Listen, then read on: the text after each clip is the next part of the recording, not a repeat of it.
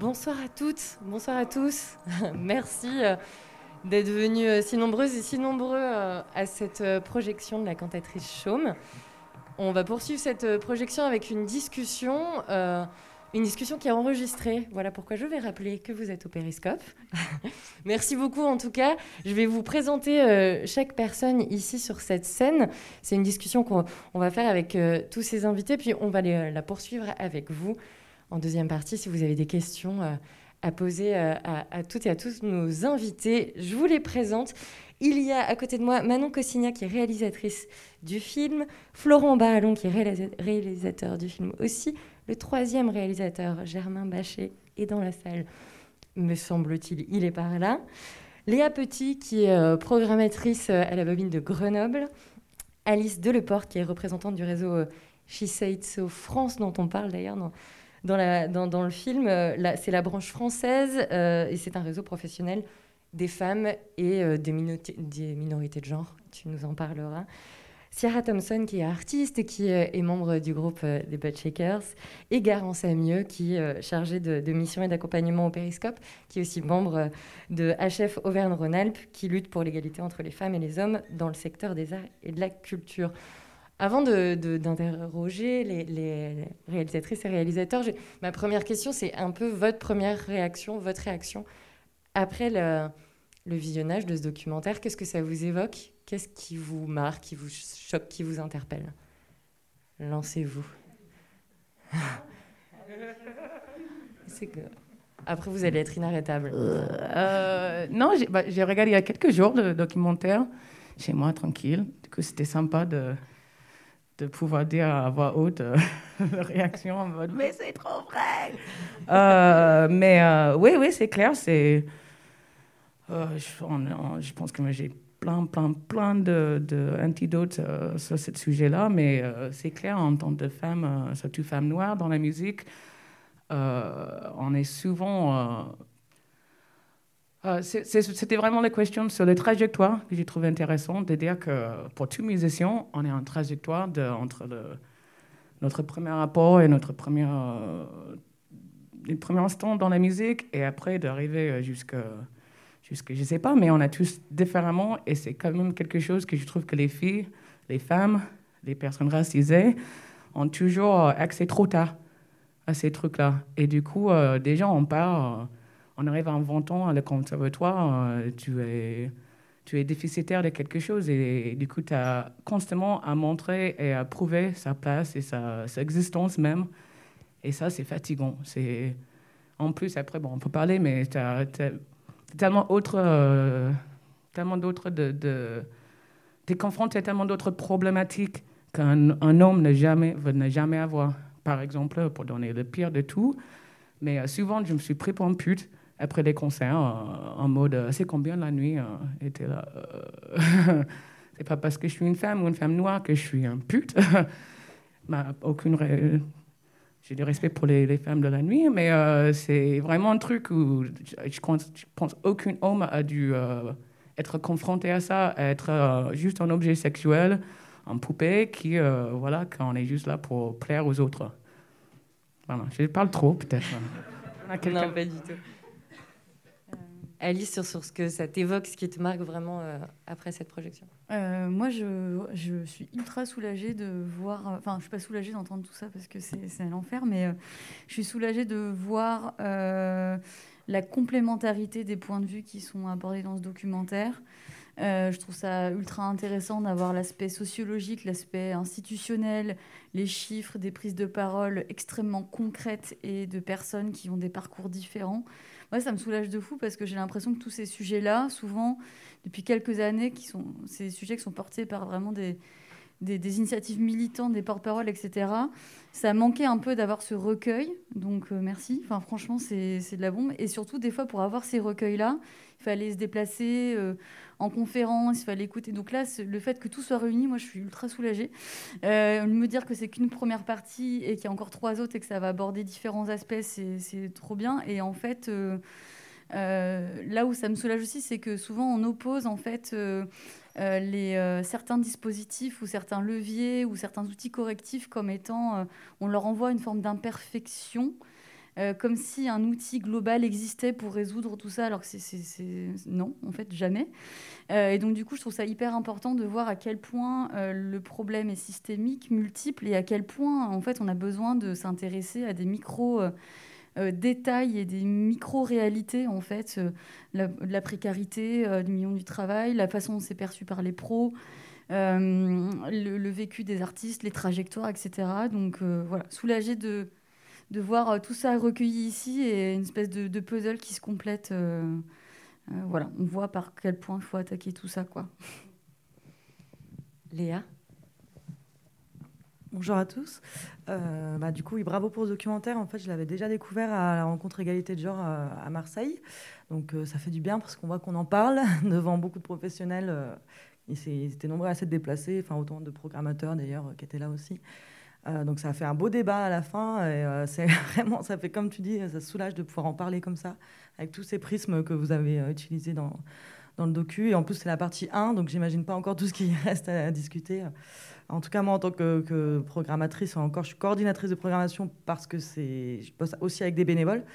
Euh, donc, on cherche vraiment la diversité au maximum, on pousse assez le truc. Mais euh, effectivement, je rencontre beaucoup de difficultés à, programmer plus de femmes et euh, ça vient aussi par la, le besoin de leur laisser plus de place dans la création, comme le disait à la fin une directrice dont elle est D'ailleurs, il y a très peu de directrices, malheureusement. Euh, il faut laisser plus de place à la création, euh, aux résidences, aux femmes, dans les résidences, etc. Enfin, il y, a, beaucoup, beaucoup de choses à faire. Euh, Change, on en fait partie aussi. Euh, c'est des programmes, voilà, d'aide pour qu'on aille plus loin dans l'idée de quotas dans la programmation. Et aussi, le CNM donne des aides de plus en plus pour l'égalité de genre. Enfin, on voit effectivement que ça voilà, que ça, ça, évolue et vous le montrez bien, du coup, euh, vous montrez bien dans le docu. En tout cas, le, prisme est hyper intéressant, donc euh, bravo pour ça.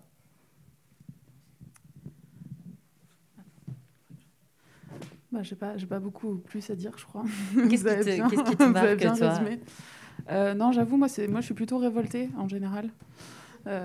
c'est vraiment le truc, on le sait, de le voir écrit, ça permet de se dire, bon, ok, maintenant, on fait quoi? Donc euh, moi, ce serait plutôt, ce serait plutôt énervé, disons. mais, euh, mais je le trouve très bien fait. Je trouve ça très intéressant de d'avoir du concret et, et des chiffres parce que c'est vrai que on a, enfin moi je vois plutôt du concret euh, dans le quotidien. On en parle et on nous dit non, mais en fait c'est pas si terrible que ça. de voir les chiffres, ça fait du bien de se dire en fait ouais, c'est pas juste une sensation, ça arrive vraiment, ça existe vraiment. Euh, et, voilà, et c'est du coup c'est une des raisons pour laquelle je voulais qu'on soit là euh, ce soir parce que je pense que c'est important. C'est ça parce que Manon, Florent, est-ce que le, point de départ de, ce documentaire, c'est quoi? C'est de se dire en fait, il faut absolument montrer. On a encore besoin en 2021 de montrer, de compiler, d'expliquer, que ce soit au public, mais aussi aux, professionnels de, la musique. Je me permets. Euh, ouais, en fait il y a euh, montré, mais pas que, parce qu'il y a énormément de structures et de, personnes qui sont, qui sont sensibilisées aujourd'hui et qui se posent des questions. Du coup, ce, qu'on a essayé de faire euh, euh, dans ce documentaire, c'est d'avoir cette perspective sociologique qui explique que c'est profond, que c'est intériorisé, que, enfin, c'est pas, on pointe pas du doigt des individus, c'est c'est tout un, c'est des mécanismes qui s'embriquent les uns avec les autres, c'est c'est systémique, quoi. Et euh, le deuxième point, c'est que du coup, on, essaie sur la deuxième partie notamment de filer des clés. Enfin, de, il y a des, euh, des exemples d'initiatives qui sont menées par des structures qui sont diverses et variées. Enfin, toutes les structures ne mènent pas les mêmes choses en place. Et donc voilà, c'est des exemples. Euh, si tu es programmateur, programmatrice ou directeur, directrice d'une structure et tu dis, OK, j'ai envie de travailler sur cette question-là, par où, par où je commence? Ah ben là, c'est vrai, j'avais vu, eux, ils font de cette manière. Peut-être je peux regarder comment ils traitent, je peux peut-être les contacter, je peux me renseigner. On parle d'associations, donc peut-être que je peux aller me tourner vers ces associations aussi. Euh, peut-être tu veux rajouter quelque chose, Florent? Bah, du coup, c'était euh, un peu l'idée, c'était vraiment de, rendre ça aussi avec ce, hein, ce, support comme ça pour recroiser un peu les points de vue, comme tu disais, euh, assez accessible. On s'est dit que la vidéo, du coup, c'était plutôt, plutôt intéressant. on vient tous les deux de sociologie. Euh, c'est intéressant aussi tout ce qui peut être fait sur les thèses ou des choses comme ça. C'est beaucoup plus profond, mais c'est peu peut-être un peu moins digeste. mais donc là, c'était aussi pour le rendre accessible. Et vraiment, le point de départ, c'était vraiment euh, nous, en fait, déjà nous, à la base, entre nous, on parlait beaucoup de musique, on a beaucoup fait tout ça. Enfin, on s'en rendait compte qu'au fait, on, spontanément, on, pensait beaucoup à des, à des hommes, on passait beaucoup de musique où c'était des hommes, choses comme ça. Et on s'est dit, mais en fait, on est en 2021 et on en est encore là sur quelque chose qui est un monde qui est censé être euh, vraiment ouvert. Et quand on a rencontré euh, des personnes dans les festivals, en leur posant aussi des questions, comment vous pensez? Que que est-ce que vous pensez que les programmations sont plutôt paritaires ou pas? Il y, a, une sorte de survalorisation un peu. Il y a beaucoup de gens qui nous disent bah ouais la musique, je pense que ça avance bien. Je pense que je pense que c'est on n'est pas trop mal parce que il y a en fait euh, il y a un, et, les personnes peuvent citer des artistes femmes, mais, à partir du moment où on peut citer les artistes femmes, enfin si on peut citer, si on peut faire une liste, c'est qu'il y a un problème. Personne va citer les artistes hommes. Enfin, il va pas dire ah je connais des musiciens qui jouent de la guitare. Enfin, personne va faire ça parce qu'il y en a vraiment beaucoup trop. Donc on s'est dit voilà, on est en 2021, on veut essayer de montrer reprendre de l'un euh, la base euh, et, vraiment rendre ça le plus accessible, euh, à la fois sur des constats et après aussi sur des, sur des solutions. Et ça commence par une remise en question du milieu culturel, musical en, l'occurrence ici, mais je pense que ça concerne à peu près tout le milieu culturel, de qui se veut défricheur, qui se veut avant-gardiste, qui se veut modèle parfois, et qui a du mal à bouger ses propres lignes, c'est ça? Euh, oui, en fait, euh, moi, par exemple, j'avais étudié pendant mes études le théâtre. Et en fait, euh, dans le secteur du théâtre et dans le secteur musical, même s'il y a quelques spécificités, les, codes et, les modes de fonctionnement sont assez similaires. on cache beaucoup de problèmes au nom de l'art. Sous le terme au nom de l'artistique, en fait, cette problématique, euh, euh, comme on est dans le milieu artistique, on la pointe pas du doigt, alors que dans un milieu professionnel autre, on dirait ok, en fait, ce comportement normalement il n'est pas toléré. Et là, non, mais c'est pas grave, c'est c'est pas pareil, on peut pas comprendre. Et puis nous, on, nous, on, on, on, mène des actions, on a des propos, on est militant, enfin, donc, euh, je ne sais pas du tout si je me suis éparpillée ou si j'ai répondu à ta question en fait. C'est hyper, euh, hyper clair. Du coup, juste rapidement pour compléter, il y, y, a le côté, euh, le côté aussi, ce que tu dis, on est militant et le côté en fait, bah, en fait, c'est pas nous le problème, c'est les autres. Dans la culture, en fait, c'est très dur souvent de se remettre en question soi-même. Et c'est le milieu dans lequel il y a des gens qui aussi dédient leur vie et passent beaucoup d'investissement là-dedans. Et du coup, ils espèrent que ce soit le plus, le, parfois le plus ouvert possible. Et quand on vient leur dire, ben, finalement, non, euh, c'est très dur de se remettre en question et c'est pour ça que du coup il y a des gens qui pensent, euh, enfin ce que dit euh, Anne Grumet au tout début, c'est ben, en fait l'armée, la police est plus avancée alors que spontanément on va penser que c'est des, des, secteurs qui sont moins, moins ouverts, qui sont plus fermés et donc voilà, donc du coup effectivement je pense que ça prend du temps et il y a une résistance d'autant plus forte. tout le monde est un peu pour l'égalité à la base dans la culture, mais après pour la mettre en pratique et changer ses pratiques concrètement, euh, il y a une résistance qui peut être beaucoup plus forte euh, à ce niveau-là. Alice, toi, sur ce on privilégie l'artistique, nous, qu'est-ce que, qu'est-ce que ça t'évoque quand on dit ça? Euh, bah, en fait, c'était dit dans le documentaire, il y a une petite malhonnêteté intellectuelle derrière, mais parce qu'en fait, on, c'est souvent l'argument qui, déjà, le fait, comme, comme si l'artistique était l'unique facteur de réussite dans un projet, enfin, genre jamais, enfin, c'est-à-dire qu'il y a tellement d'autres choses que ça. Et tous ces autres facteurs, euh, en fait, on, y pense constamment. Ils sont totalement, ils sont tout le temps en plus euh, ramenés. On le voit dans les jurys en interne. On voit quand ça discute, ça va discuter de plein d'autres choses que de l'artistique. Ça va discuter justement de développement de projet. Ça va parler de de, de, qui est l'entourage, de où est-ce que la personne a été, tout ça. Enfin, on parlait de tout ça.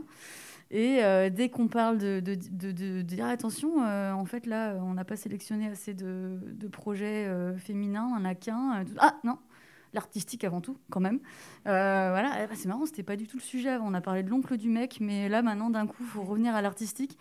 Donc voilà, effectivement, une grosse mal... enfin, malhonnêteté intellectuelle, plus ou moins assumée. Euh, euh, et en fait, c'est faux. En fait, je suis pas forcément, je, suis pas sûre de, rejoindre le fait que ce soit entièrement une construction sociale, enfin, qu'on enfin, que tout le monde naît sans talent. Je, je suis pas sûre que ça tienne qu'à ça quand même, mais mais, euh, mais non, en fait, il y a plein d'autres facteurs. Ils sont tout le temps présents. Euh, et, en fait, aujourd'hui, un projet qui réussit, c'est aussi un projet qui a des opportunités. C'est un projet qui a été soutenu. C'est un projet qui a, bénéficié d'énormément de dispositifs. Et donc, euh, voilà, c'est toujours l'argument qui arrive au moment où on a besoin de se défausser de quelque chose parce que ça fait chier de, se remettre en question et de, changer nos, nos biais. Et voilà, il y a une peur, a priori. Voilà. Léa, sur euh, justement cette programmation? Oui, effectivement, c'est un peu facile comme, comme, argument. Il me gêne aussi la plupart du temps. Euh, on le voit quand même qu'effectivement, il y a plein d'autres critères. Enfin, tu as déjà presque tout dit là pour le coup, mais il y a beaucoup ce côté aussi où tout le monde se, connaît entre programmateurs, bookers, et on sait très bien qu'ils se font euh, jouer les groupes des copains, etc. Enfin, euh, voilà, faut pas se leurrer quand même là-dessus. Après, il y en a plein qui veulent faire des efforts et qui sont OK, hein, je le sens, hein, je le vois, ils sont là, ils viennent, ils s'intéressent, il n'y a pas de souci. Hein. Mais, euh, mais on sent que oui, oui, il y a souvent ce truc. Oui, mais attention à l'artistique quand même. Euh, oui, bien sûr, mais euh, si on leur donne pas la possibilité de venir sur scène, elles viendront pas en fait. Si on donne, leur dit pas à 15 ans qu'elles peuvent monter sur scène, elles, elles se battront pas pour, etc. Enfin, voilà, ça a été dit et redit. Je, me répète un peu, mais enfin, c'est c'est ce que moi je ressens. Enfin, faut qu'on les aide plus à monter sur scène et ensuite.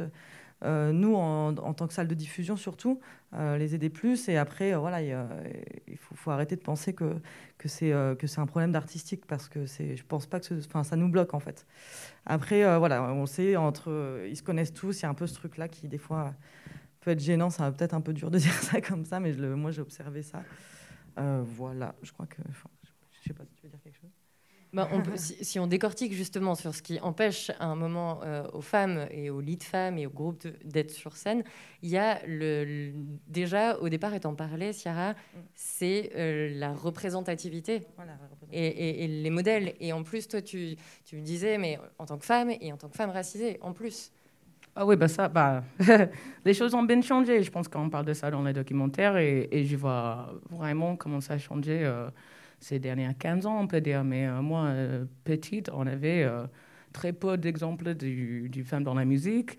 J'arrivais vraiment à la fin du Riot Girls et c'était quelque chose qui m'a beaucoup appelé parce que de voir les femmes déjà dans les médias punk, je pense que c'est ça qui attire beaucoup de gens, c'est de, le côté DIY de dire ah, mais moi aussi je peux faire ça. Jouer de cordes sur une guitare, je peux le faire.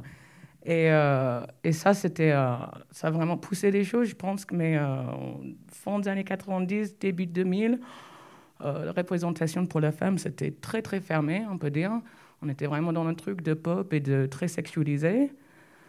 mais je, moi, je trouve vraiment un problème, c'est qu'on ne commande jamais assez tôt à, donner des instruments. Si tu veux faire un cadeau à une petite fille, donnez-le un guitare ou une batterie, un instrument qui elle est elle est vraiment dans la création même de la musique. Tes batteurs, c'est toi qui tiens la baraque.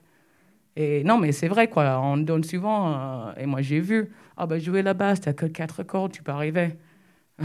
oui, parce que le cinquième, ça doit être trop dur. Non, mais c'est. Ça vraiment des conneries comme ça qui, qui, qui repoussent les filles déjà. Et du coup, ce que je disais tout à l'heure, c'est en arrivant à, à 20 ans avec un guitare, tu es confronté à vachement plus des doutes internes et que, et que personne, tout le monde se met constamment en question. Et euh, du coup, je, trouve que c'est vraiment les questions de comment on arrive mieux d'avoir l'égalité. Bah, c'est déjà en avant plus des filles inculpées dans la musique. Donnez-leur donnez les instruments et laissez-le jouer. Parce que ça paraît, on peut avoir tout en discussion sur le, le pédagogique musical en France, mais souvent on dégoûte des garçons et les filles, on dégoûte les gens, les enfants, en focalisant trop, à mon avis, personnellement, mais en focalisant trop sur le solfège et pas l'amour de création. Il faut que ça passe d'abord par de dire c'est quoi ce pouvoir de créer quelque chose et de m'exprimer. Et ça, euh, si on n'apprend pas ça, à bout de quelques années, on a, moi j'ai énormément de copines qui jouent le piano et qui sont jamais continuées c'est un moment tu, tu, laisses, tu laisses la faire parce qu'il y a des personnes qui te valorisent dans la création même.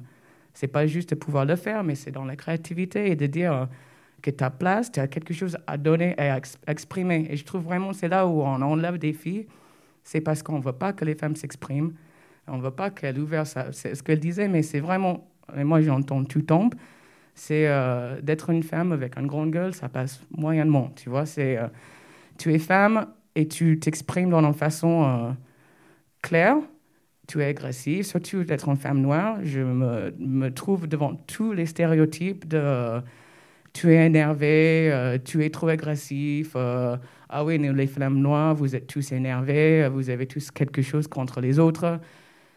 Non, mais à un moment, quand tu dois constamment te répéter et t'expliquer, et les gens qui prennent ce que tu viens de dire il y a trois secondes, ils répètent la même chose, es là, mais je- viens de dire ça, non? Tout ça, on confronte, tout tombe, et on dévalorise la parole des femmes. Et du coup, dans la création, c'est ça aussi, la création, c'est de s'exprimer et de dire ce qu'on pense et de dire qui on est. Et du coup, si on n'a pas cette liberté d'expression déjà, bah oui, on, ferme, on s'enferme dans les choses euh, qui vendent. Et du coup, on va parler de, des choses qui se vendent, mais euh, en grand public. Et là, je trouve qu'encore une fois, on efface beaucoup de sujets euh, qui peuvent toucher plein de gens. Mais euh, voilà, Bon, je ne sais même plus de quoi je parle. Mais, euh, Mais peut-être, Garant, si tu veux réagir, parce que toi, tu as une mission d'accompagnement aussi, et est-ce que ça, tu le sens? Est-ce que tu sens ce, ce sentiment d'illégitimité qui, qui, euh, que les femmes s'imposent? Euh, oui, je pense euh, clairement qu'il y, a il y a un vrai problème de, de prendre conscience du fait qu'on n'est pas moins mauvaise que, de- que n'importe quel autre mec. Euh, on, a, on arrive dans un travail en se disant Ok, je ne sais pas si je vais réussir à le faire, peut-être qu'il faut que je fasse cette formation, puis en fait je vais suivre ce MOOC, puis je vais aller à cette- ce cycle de machin. En fait, on s'en fout, les mecs ils le font pas, ils y arrivent euh, pas moins bien que nous, mais pas mieux non plus. Et, euh, et en fait, il y a un vrai problème d'avoir.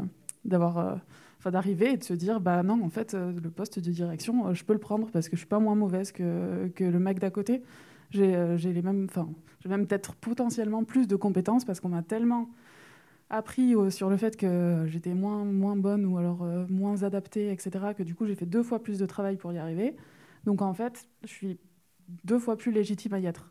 Le seul truc c'est et ça revient pas mal dans le film c'est assez intéressant c'est le fait que comme on se dit il n'y a pas assez de femmes, du coup on va faire jouer plus des femmes, donc on va les faire jouer parce que c'est des femmes, et du coup on ne prend pas cette légitimité à se dire en fait, si je joue c'est parce que je suis bonne musicienne, et, euh, et si on m'offre la possibilité parce que je suis une femme, bah, c'est parce que jusque-là on m'en a empêché, pas, parce que j'étais pas bonne.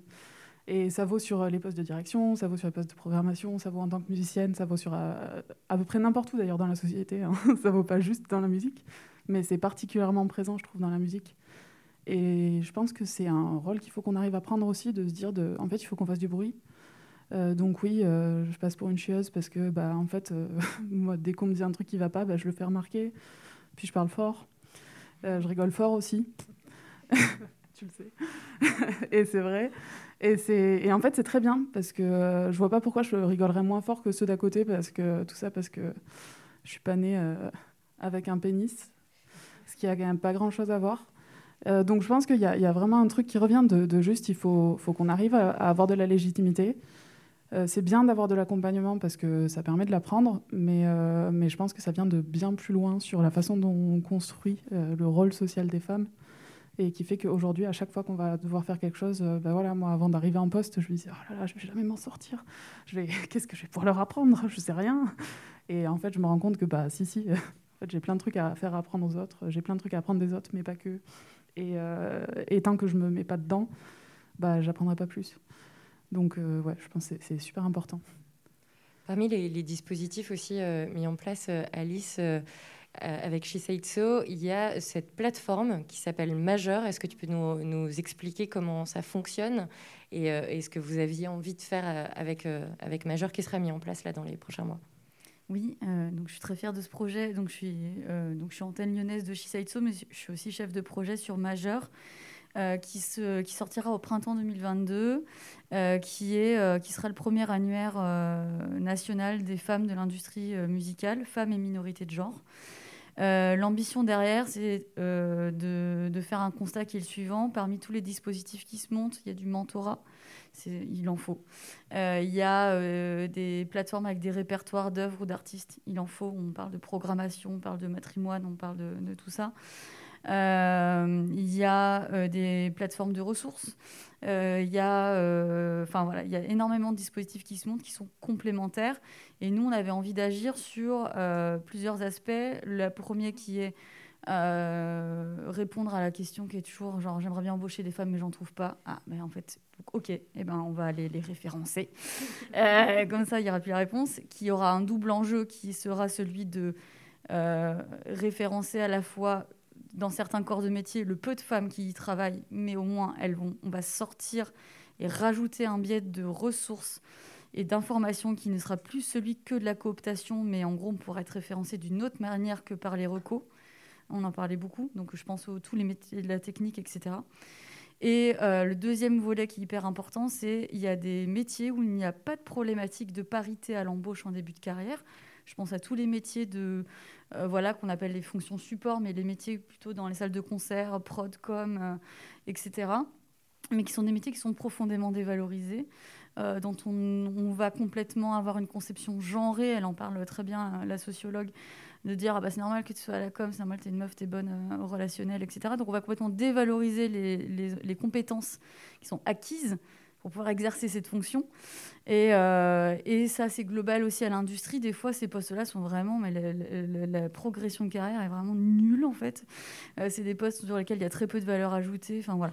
Donc nous, on va aussi venir, on a envie de référencer les personnes qui travaillent là. On va référencer pas forcément qui travaille où, mais qui travail, quel est leur métier et ce qu'ils savent faire. Et en l'occurrence, bon, l'outil, euh, l'enjeu féministe, on va référencer uniquement, en fait, tout le monde sauf les hommes cis. Voilà, ça c'est fait. Euh, mais tout le monde pourra l'utiliser. Donc c'est ça l'enjeu de majeur. Ça sortira en printemps 2022. Euh, ce qui est hyper important et ça boucle avec aussi l'aspect mobilisation des institutions, c'est que donc ça coûte beaucoup d'argent. Euh, ça coûte. Euh, la plupart des actions aujourd'hui qui existent sont des actions qui sont portées euh, par la force du bénévolat, du militantisme. C'est épuisant et on fait tout ça à côté d'autres choses. Et, et, voilà. Et là, ce qui est, quand il y a une opportunité de financement là-dessus, la présidente de Shisaitso, Claire, a dit non mais nous c'est mort, on ne fait plus ça bénévolement. Donc déjà, on va embaucher des chefs de projet dessus, donc pour que ça avance vite, parce que tout le monde dira ça avance pas assez vite. Mais ok, on va mettre des gens pour bosser dessus. Et ensuite, euh, et ensuite, on chercher, et là, on a, on a un soutien de Spotify France. Donc, il y a une mobilisation d'un poids lourd de l'industrie. Il y a le ministère qui nous soutient, il y a le CNM qui nous soutient. Et là, on, est en train de débloquer d'autres partenariats, soit de, euh, on va dire, euh, de, concertation, mais aussi financier. Les gens, tout le monde est chaud. Donc, tant mieux. Euh, tant mieux, mais voilà, c'est un outil de filière qu'on est en train de créer, euh, qui dépasse largement le cadre de Shisaitso, qui est un, un réseau en mixité choisie. Et, euh, et, voilà, là, tout le monde pourra l'utiliser. c'est un, ambitieux. comment on fait pour euh, pouvoir être euh, inscrite sur cette plateforme Alors pour euh, l'instant, il y a une page d'accueil. Vous tapez major.org. J'ai des cartes de visite après, si vous me demandez. vous allez sur major.org. Vous pouvez vous préinscrire aujourd'hui. Préinscrire, ça veut dire quoi? Bah, On vous tient au courant. Vous nous montrez que vous avez envie d'être intéressé. Vous pouvez éventuellement faire partie d'une petite communauté qui va pouvoir tester le prototype.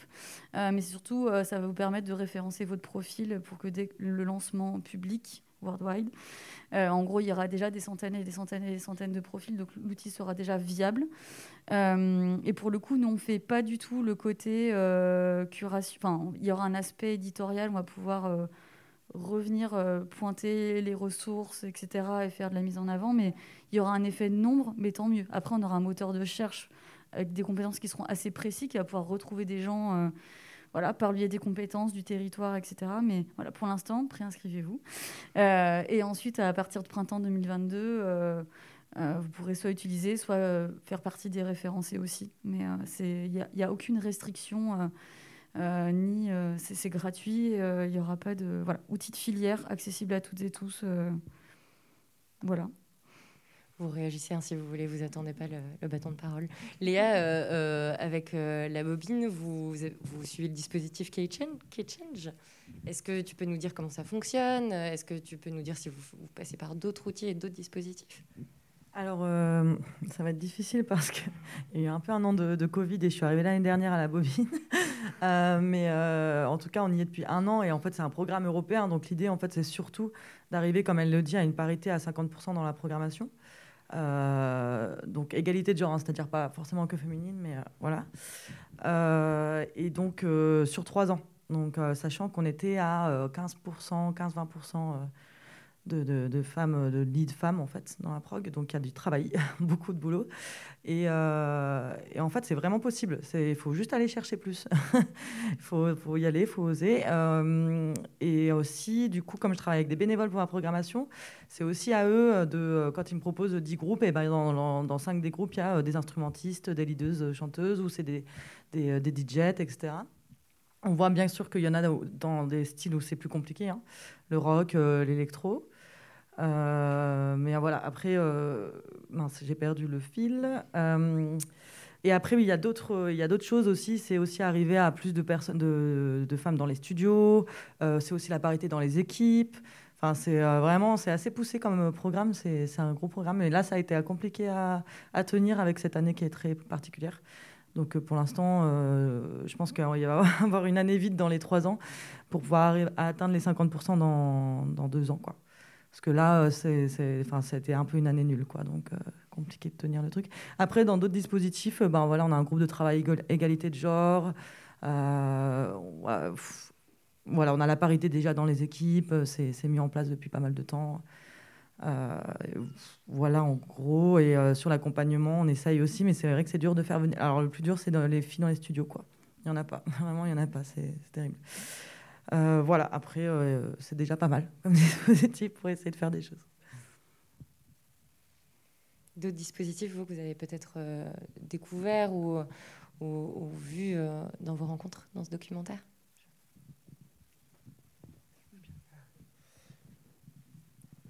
Justement, ça fait écho à ce que, ce que tu disais tout à l'heure, euh, euh, la légitimité, on parlait de légitimité. Euh, bah, du coup, ce week-end, je, diffusais au, Havre. Et, et, en fait, dans la discussion, donc, il y avait une personne qui accompagnait les artistes, qui était accompagnatrice, et qui avait voulu lancer un événement pour mettre sur scène et donner l'opportunité à des euh, artistes féminines de, faire jouer quoi que ce soit dans le chant euh, si elles étaient instrumentistes etc et donc elle a lancé une candidature et elle disait qu'en fait euh, il y a eu très peu de candidates et qu'elle a dû elle-même faire les démarches pour aller chercher des artistes et donc il y en avait qui étaient là pour la rencontre samedi et elle disait enfin ces, ces artistes là témoignaient et disaient mais non, mais en fait, moi, j'ai vu l'offre passer, je me sentais pas du tout d'y aller, je pensais pas que c'était pour moi. Et quand elle est venue me chercher, je me suis dit, bon, bah, peut-être qu'il faut que j'y aille. Et en fait, ça s'est super bien passé. Et, ouais, donc, euh, il y a vraiment ce truc de. j'ai plus confiance en moi, quoi. J'ai tellement dû donner, j'ai tellement dû prouver qu'à un moment, à force d'avoir des retours négatifs, j'y crois que j'y crois que je suis pas, j'ai pas ma place. Donc. Euh, voilà, après, je, as, des idées non, mais juste euh, aussi pour compléter ce que tu disais, ce que tu disais aussi, euh, il y a justement la, directrice de la salle de concert, ce qu'elle nous disait, c'est que elle, elle est arrivée, elle a voulu développer une démarche justement qui était très ambitieuse sur ces questions-là. Et, euh, du coup, au début, peut-être que effectivement, ce truc de c'est compliqué de trouver, c'est factuellement vrai. Mais en fait, à partir du moment où elle s'est rendue compte qu'elle portait ça comme étant une valeur vraiment propre à sa structure, euh, elle a commencé à avoir beaucoup, beaucoup plus de candidatures en fait, au fur et à mesure du temps parce que du coup, il y, a, il y avait ce que tu disais, ce, côté de bah, ça va être pour moi, on va peut-être écouter mon projet, on va peut-être, c'est peut-être quelqu'un qui va plus nous donner la chance, ou j'ai l'impression voilà, que c'est plus formulé dans des termes euh, qui peuvent me correspondre. C'est plus, euh, je me retrouve plus dans, ce truc-là. Donc effectivement, ce truc de montrer que c'est ouvert, faire un effort supplémentaire en termes de communication ou des choses comme ça, ça, va créer une dynamique aussi pour que les gens se sentent de plus en plus légitimes et qu'il y ait de plus en plus de candidatures et que ce soit de moins en moins compliqué d'atteindre un 50-50 vous parlez euh, beaucoup de la, parité hein, dans le documentaire. On ne va pas euh, répéter tout ce qui est dit, c'est suffisamment, enfin, c'est hyper intéressant. Je trouve que ça pose aussi la question de la non-mixité euh, aujourd'hui. Est-ce que, pour, vous, qu'est-ce que, et, ça fait toujours un peu, quand on en parle, attention, non-mixité, qu'est-ce que, pour vous, qu'est-ce que ça permet? Est-ce que il y, a les canutes qui s'est lancé ici à Lyon Qu'est-ce que ça permet? Et, vers quoi ça peut amener les artistes, mais pas que aujourd'hui, cette non-mixité euh, bah, ça tombe bien que tu ailles là-dessus parce que justement, je voulais rajouter un truc euh, sur ça.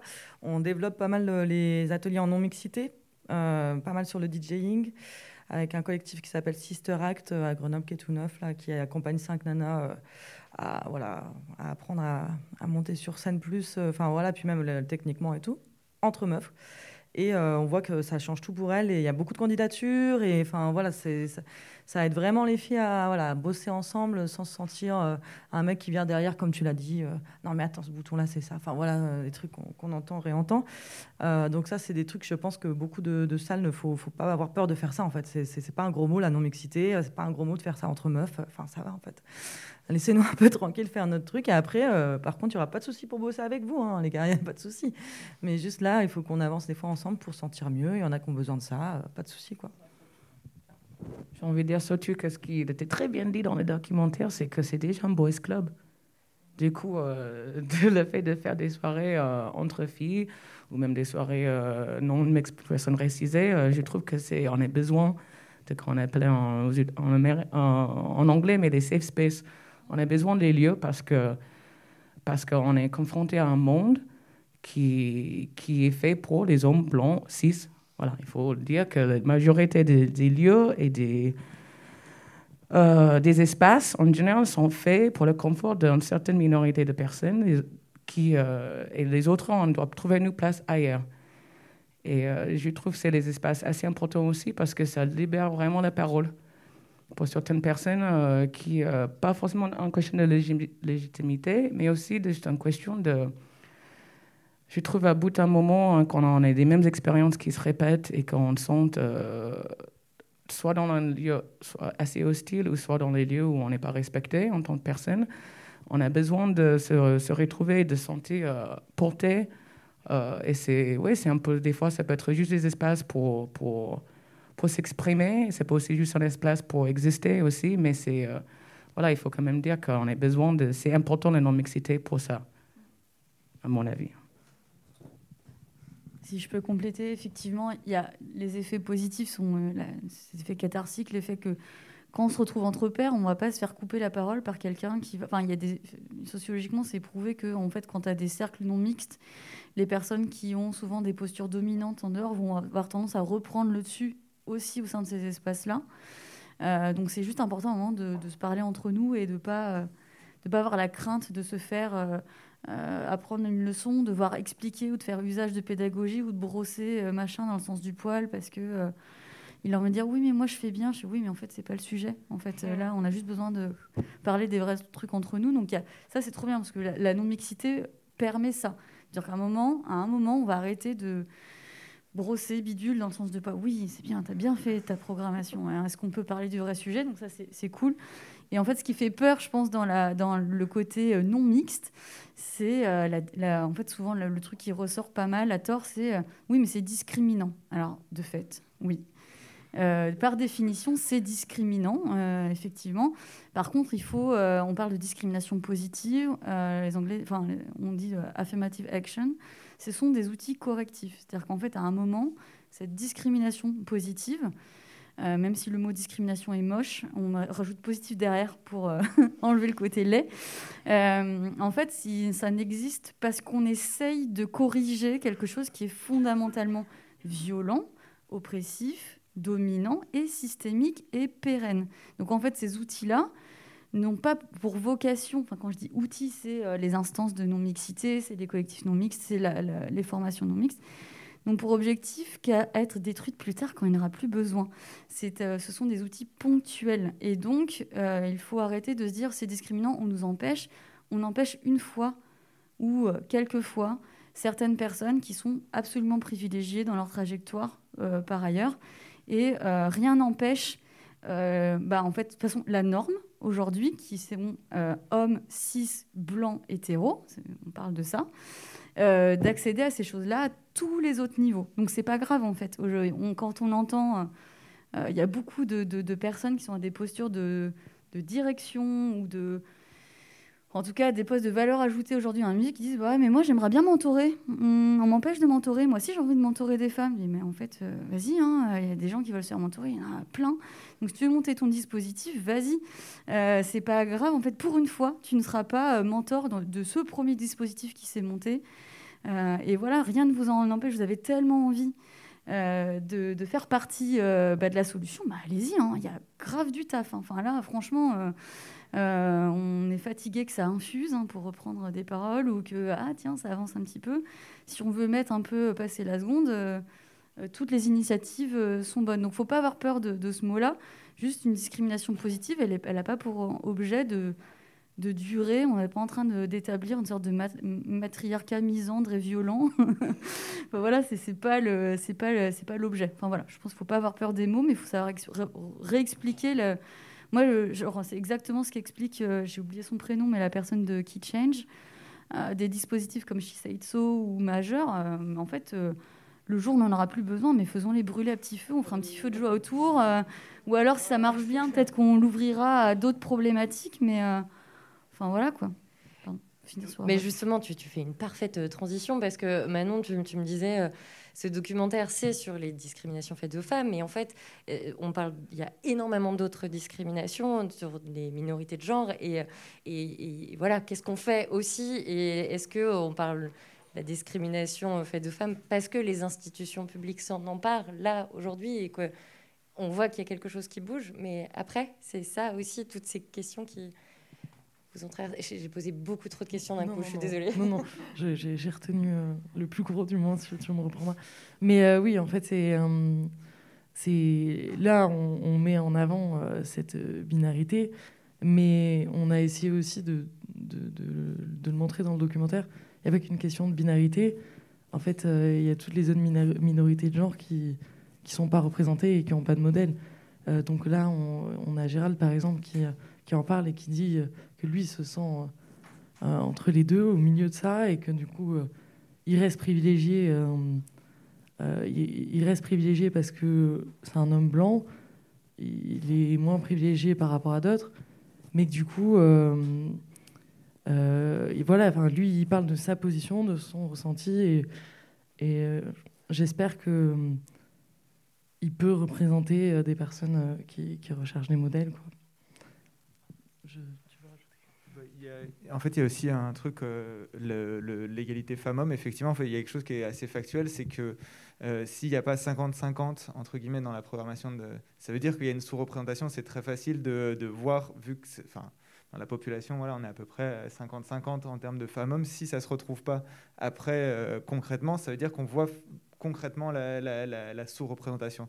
C'est plus compliqué où on en est maintenant de vraiment factuellement pouvoir poser les discriminations raciales, par exemple, les, discriminations aussi en fonction de l'orientation sexuelle, en fonction de voilà, toutes les, euh, toutes les, les, types de... Parce qu'il y a, y a moins de chiffres, entre guillemets, c'est plus difficile, entre guillemets, de comparer. Et, euh, et du, coup, euh, du coup, oui, mais c'est vraiment important. Enfin, là, il y a, y a la, la, thématique de l'intersectionnalité. Donc voilà, pour qu'il y ait un, jargon qui est utilisé, qui est vraiment l'idée de recroiser toutes les toutes les différentes, euh, différents types de, discrimination. Ça peut être, euh, voilà, comme tu disais, euh, le fait d'être une femme, d'être une femme noire, c'est, ça peut rajouter de plus en plus de couches.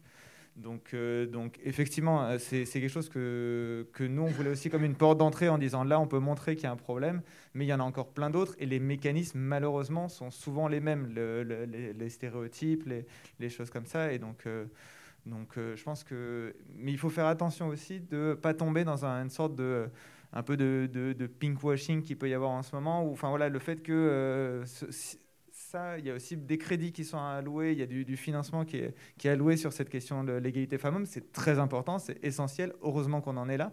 Mais il ne faut pas oublier que quand on parle d'égalité, l'égalité, c'est de façon générale, ça veut dire que ça, c'est dans, tous les, dans les, types de discrimination. C'est, on va pas, c'est pas juste égalité femmes-hommes. Si un jour on y arrive, on va pas se dire ça y est, c'est bon. Non, je pense qu'il y a encore d'autres, d'autres boulots à faire. Donc, euh, donc, euh, voilà.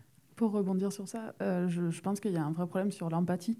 je pense qu'en tant que femme, on vit une discrimination au quotidien, ce qui fait qu'on est beaucoup plus apte à comprendre le fait qu'il y ait d'autres discriminations qui existent donc on comprend évidemment pas les autres discriminations euh, comme si on les vivait, mais on a une, une possibilité, disons, de, de, de comprendre que ça existe, de pas le remettre en question et de dire, euh, OK, il y a, y, a, y a, un problème, euh, tu me dis qu'il y a un problème, OK, il y a un problème, et de l'accepter, de pouvoir du coup aider. Et ça va sur sur les femmes, ça va sur les personnes racisées, ça va sur les personnes transgenres, ça va sur des, des, des, enfin, un peu tout en fait. Et je pense que c'est quelque chose qu'on, en tant qu'homme blanc, cis, hétéro, euh, on n'a pas forcément conscience puisque du coup on nous a toujours ouvert des portes en fait en disant allez-y rentrez euh, aucun problème pas de souci on est, ils sont jamais rentrés avec euh, les clés dans la main en se disant bon ou alors imiter comme si on était en train de passer un coup de téléphone en rentrant chez soi le soir après un concert ou après avoir travaillé. Enfin moi je, je passe la gare Perrache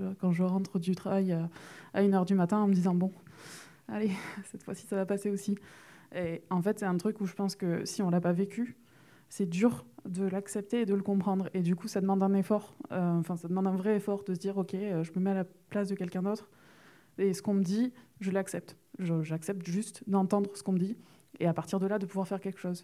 Et du coup, j'ose espérer qu'en tant que personne qui subit déjà une discrimination, on est capable de d'entendre et du coup d'aider les autres sur euh, d'autres formes de discrimination. Et je pense que le féminisme, c'est pas du tout euh, l'égalité femmes-hommes, c'est justement l'intersectionnalité, c'est de prendre toutes les discriminations en compte pour réussir à avancer ensemble. Et après, évidemment, on prend étape par étape parce que sinon, il faudrait tout brûler, donc euh, je suis pas contre. Juste parce que oui, je pense que c'est vraiment. Moi, je trouve c'est un mot qu'on disait tout à l'heure, mais je trouve l'intersexualité, c'est le meilleur mot. Comme peu, que tu dis aussi, on vit en époque de pinkwashing, du coup, on va essayer de faire passer le féminisme et la femme, la femme, en, premier plan en disant que bah voilà, il faut juste résoudre ce problème et tu le restes entre un ordre. Et c'est vraiment l'arbre qui cache la forêt parce que, parce que dans l'intersexualité, ce qui est important à, discuter ça, c'est de dire que, comme elle dit, euh, euh, comme l'image du, du cage d'oiseau. Je trouve que c'est tellement une belle image parce que c'est en disant que chacun, et c'est pareil pour tout le monde, on a tous des, euh, des oppressions, des choses en, en, nous qui fait que, par exemple, euh, et c'est un truc que j'ai trouvé même dans les documentaires qu'on n'a pas vraiment parlé beaucoup, c'est la place de la femme âgée. Et, pour moi, ça fait tellement en discussion de, sur toutes ces intersections entre le sexisme, l'agisme, en disant qu'une femme à partir de 40 ans n'est plus sexuelle, ou elle n'a plus de sexualité, du coup on l'écarte. Et, euh, et, tous ces trucs qui font qu'on est, on est chacun dans son cage d'oppression. Et euh, du coup, c'est de dire, je trouve souvent, de juste de dire féminisme ou de parler du féminisme et pas dire l'intersexualité, des oppressions ou du féministe. Mais euh, c'est vraiment des, choses importantes de ne pas oublier et je trouve que c'était intéressant de parler de ça dans les documentaires. Mais le seul truc que j'ai trouvé manqué, c'est oui, c'est des discussions pas juste sur les femmes et notre rôle euh, qui est souvent trop sexualisé. On est, parce que c'est pour ça aussi qu'on voit autant des jeunes filles. Et c'est aussi un truc, je trouve, qui est dans cette question de. de, de Qu'est-ce qu'on disait là D'avoir sa place de légitimité. C'est aussi un truc aussi qui, quand tu es une gamine, une gamine, quand tu es une jeune, jeune femme de 21 ans, tu n'as pas le, même gomberge mental que tu as à 35 ans. Moi, je suis plus du tout la gamine que j'étais à 21 ans, à monter, sur scène et d'avoir plein de doutes parce que je vois les hommes devant moi qui me regardent euh, en fantasme total. Euh, j'ai des gens qui essaient de me toucher les cheveux. je suis constamment mis en, mode zoo mode animaux dans un zoo, l'exoticisme total. Mais on est aussi toutes ces autres choses qui, qui rajoutent à ça. C'est euh, le, rôle de la. Voilà. Je sais pas, j'ai perdu encore dedans, mais euh, je trouve que c'est un questionnement, un questionnement qu'on pose peu. C'est euh, pourquoi on n'a pas autant des, des, femmes sur scène qui sont plus que 40 ans, qui sont mères de famille, qui sont si ça, on, perd un peu dedans ces, arguments.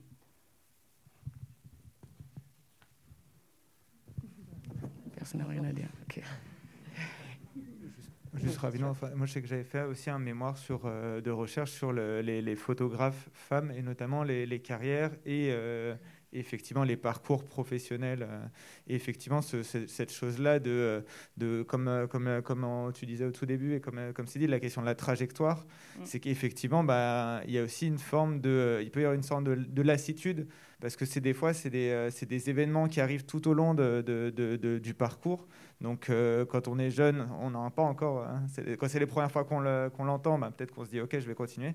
Mais quand ça fait déjà 50 fois qu'on l'entend, euh, effectivement, ça peut commencer à être beaucoup plus pénible. Et chaque petite opportunité qu'on a ratée parce qu'à un moment donné, euh, juste, euh, bah, il y a quelqu'un qui a préféré privilégier son pote que, faire confiance à une jeune femme, tout ce genre de, micro-opportunités qu'on a ratées tout au long du parcours, ça aide pas vraiment à développer sa carrière. Et effectivement, quand on arrive à, un âge où il faut penser à vivre, il faut penser à gagner, euh, à gagner, euh, à gagner sa vie, bah, ça, peut être, euh, ça peut pousser, toutes ces petites choses peuvent pousser vers la sortie. Effectivement, il peut y avoir un décrochage, entre guillemets, au fur et à mesure. Ah oui, moi, je, bah, je le vois. Hein. D'avoir fait la musique autant de temps, ça fait 13 ans que je fais la musique en France et je le vois clairement.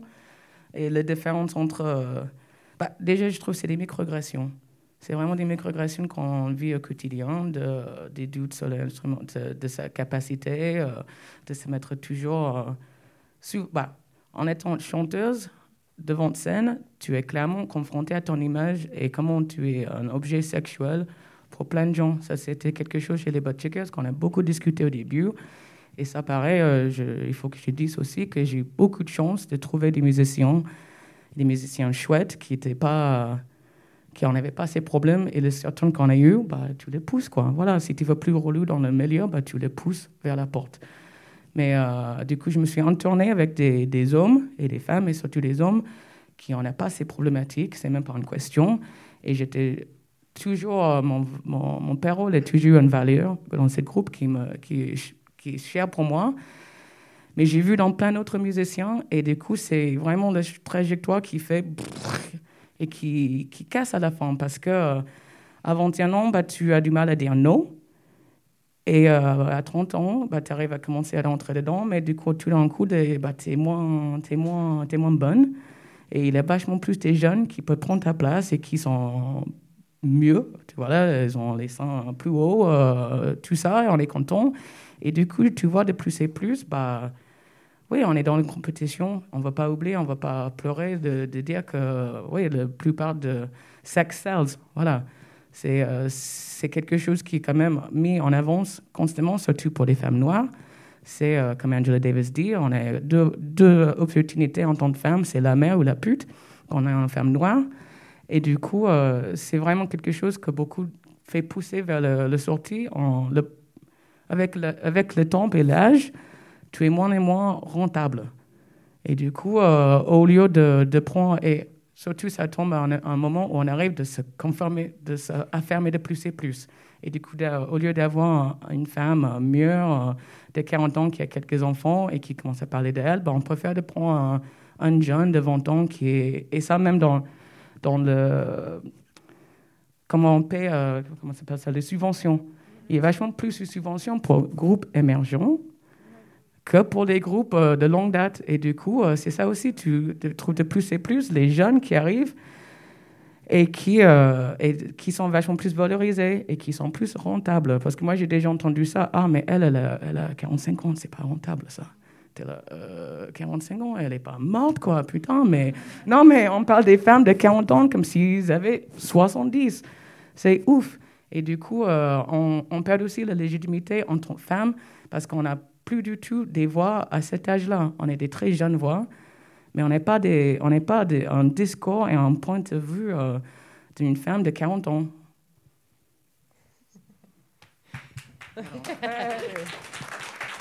Ladies. C'est à vous maintenant.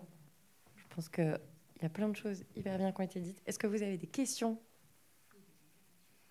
Ah oui, on se lance, on se lance, on n'est pas gêné. Est-ce que je me dirige vers vous ou pas? Merci beaucoup, euh, merci pour euh, bah, cette discussion. Je trouve que ça amène, euh, ça amène déjà beaucoup, beaucoup d'éléments. Et justement, par rapport à ces derniers points, moi, je, me suis rendu compte que bah, le documentaire était bien, mais comme, comme beaucoup d'entre vous ont dit, ça, ça, confirmait des choses que pour beaucoup d'entre nous, on savait déjà. Euh, et, je pense que même pour des personnes qui sont euh, nouvelles à ces, euh, problématiques, qui ont fermé les yeux sur ces évidences, ben, je pense que ça pourrait aller plus loin. Et d'ailleurs, vous avez dit que vous essayerez vous allez continuer, vous allez faire une série. Et du coup, je serais curieuse de savoir un petit peu quelle thématique vous pensez aborder dans les prochaines bah, dans les prochains épisodes. Et, euh, est-ce que, euh, voilà, est que vous allez parler, entre autres, ben, de, justement de, ça, d'agisme, enfin, de, des, discriminations croisées et, et, euh, voilà, de peut-être mettre en lien plus avec des choses du féminisme. Enfin là, enfin, on parlait d'agisme, mais moi je pense qu'il y a quelque chose qui me saute aux yeux aussi, c'est que souvent la, musique, c'est associé au, temps libre, en fait. Euh, et, comme beaucoup de, métiers artistiques, en fait, euh, que ce soit l'écriture, euh, la, danse, dans beaucoup de, métiers de création, on, a besoin d'énormément de, temps libre, en fait, où on peut, divaguer, on peut s'inspirer. Et, je pense que la réalité sociale, c'est que la division des tâches, notamment ménagères, laisse beaucoup moins de temps ce temps-là, ce temps de création aux femmes. Donc, ce n'est pas seulement les opportunités de résidence, etc. C'est que la, plupart du travail en fait euh, euh, domestique euh, revient aux femmes. Et donc, dans, cette optique-là, en fait, j'aimerais, j'aimerais, voilà, c'est juste ça. C'était, c'était pour dire, j'aimerais, j'aimerais qu'on puisse aussi, à travers le prisme de la musique et de la, discrimination dans le milieu artistique, aborder ces questions plus, plus larges de féminisme et de de voilà euh, d'où ça vient en fait, c'est quoi la source de ça en fait? Parce que si une femme elle euh, voilà est à la maison euh, et elle doit s'occuper des gamins en rentrant du boulot, bah, c'est clair qu'elle va pas passer deux heures en studio ou je sais pas quoi. voilà. Donc petite question sur les prochains épisodes. Manon et Florent déjà sur les prochains épisodes et puis ouais. oui du coup l'idée c'est de faire une série de trois épisodes donc là c'était le premier épisode sur les artistes euh, l'idée, le deuxième épisode, c'est euh, de creuser euh, la, place des, professionnels du off, donc directrice, technicienne, programmatrice, accompagnatrice, pourquoi pas. et le troisième épisode, ce sera les publics. est-ce que les attentes du public sont les mêmes lorsque c'est un homme et une femme sur scène? Et est-ce que le genre musical peut avoir un impact là-dessus? Et le harcèlement dans le public, est-ce qu'il est plus présent lorsque c'est un homme ou une femme sur scène? Et est-ce que le genre musical peut avoir un impact aussi là-dessus mais comme il n'y avait pas de public depuis un certain temps, c'était un peu compliqué de commencer cette question-là. Donc là, on est en cours de. On a commencé à, faire des entretiens pour le deuxième épisode. Et j'ai oublié la suite de ta question, mais peut-être tu te souviens. Donc aussi sur, les, euh, sur le deuxième épisode, aussi juste euh, sur les autres professionnels, il y a une thématique par exemple qu'on n'a pas du tout euh, creusé à ce niveau-là. Tu en parles un peu sur les publics, mais la question des violences sexuelles et sexistes, c'est aussi les, enfin, au sein des professionnels, au sein des artistes, ça, ça, ça, ça, ça, arrive aussi malheureusement. Ça arrive aussi beaucoup dans, le, dans, les, dans les secteurs professionnels quand il y a des, des rapports hiérarchiques aussi dans les structures. Donc ça, on aimerait effectivement bien le, le creuser dans le, dans le deuxième. C'est vrai que malheureusement, euh, je pense qu'on ne pourra pas être exhaustif parce qu'il y a beaucoup trop de, problématiques, mais c'était vraiment l'idée de faire une porte d'entrée. Mais oui, il y a des, choses qu'on veut creuser à ce niveau-là. Et aussi, ouais, ce que tu disais sur, euh, voilà, sur, euh, sur aussi même cette, ce, ce, ce, côté aussi de, des femmes à qui la charge mentale, la charge de la famille qui est quand même beaucoup plus présente voilà, des, j'ai l'impression qu'il y a des, des, artistes femmes ou des euh, personnes, on leur dit, bah, elle, elle, elle vient d'être mère depuis, depuis trois ans et elle est quand même encore sur scène. les, les, artistes hommes, on s'en fout de savoir s'ils sont pères depuis trois ans ou pas. J'ai pas l'impression que ça impacte leur, leur, leur carrière. Donc, donc effectivement, on va essayer de creuser aussi cette, cette, cette, cette question-là. on aimerait bien. Vous êtes parti pour 10 épisodes. et je voulais aussi, du coup, je viens de me rappeler, te répondre c'est euh, en fait il y a des études aussi qui montrent que euh, euh, dans des couples hétérosexuels, souvent, si les deux sont artistes, c'est la, s'ils ont des enfants, c'est la femme qui va les, qui va mettre de côté sa carrière artistique et, et l'homme va pouvoir continuer à côté quoi. Donc on en revient. et je pense que pour rebondir sur ça, il y a des chiffres qui sont assez marquants. Je crois que passé 40 ans, il y a 60% de femmes qui arrêtent leur, ou leur carrière ou alors leur métier dans le secteur culturel. Euh, donc déjà qu'on n'est pas super nombreuses à la base, ça fait un gros choc. Et du coup, euh, la question c'est bah, pourquoi? Enfin, pourquoi est-ce qu'on s'arrêterait tout d'un coup alors que nous aussi on est passionnés par nos métiers? Et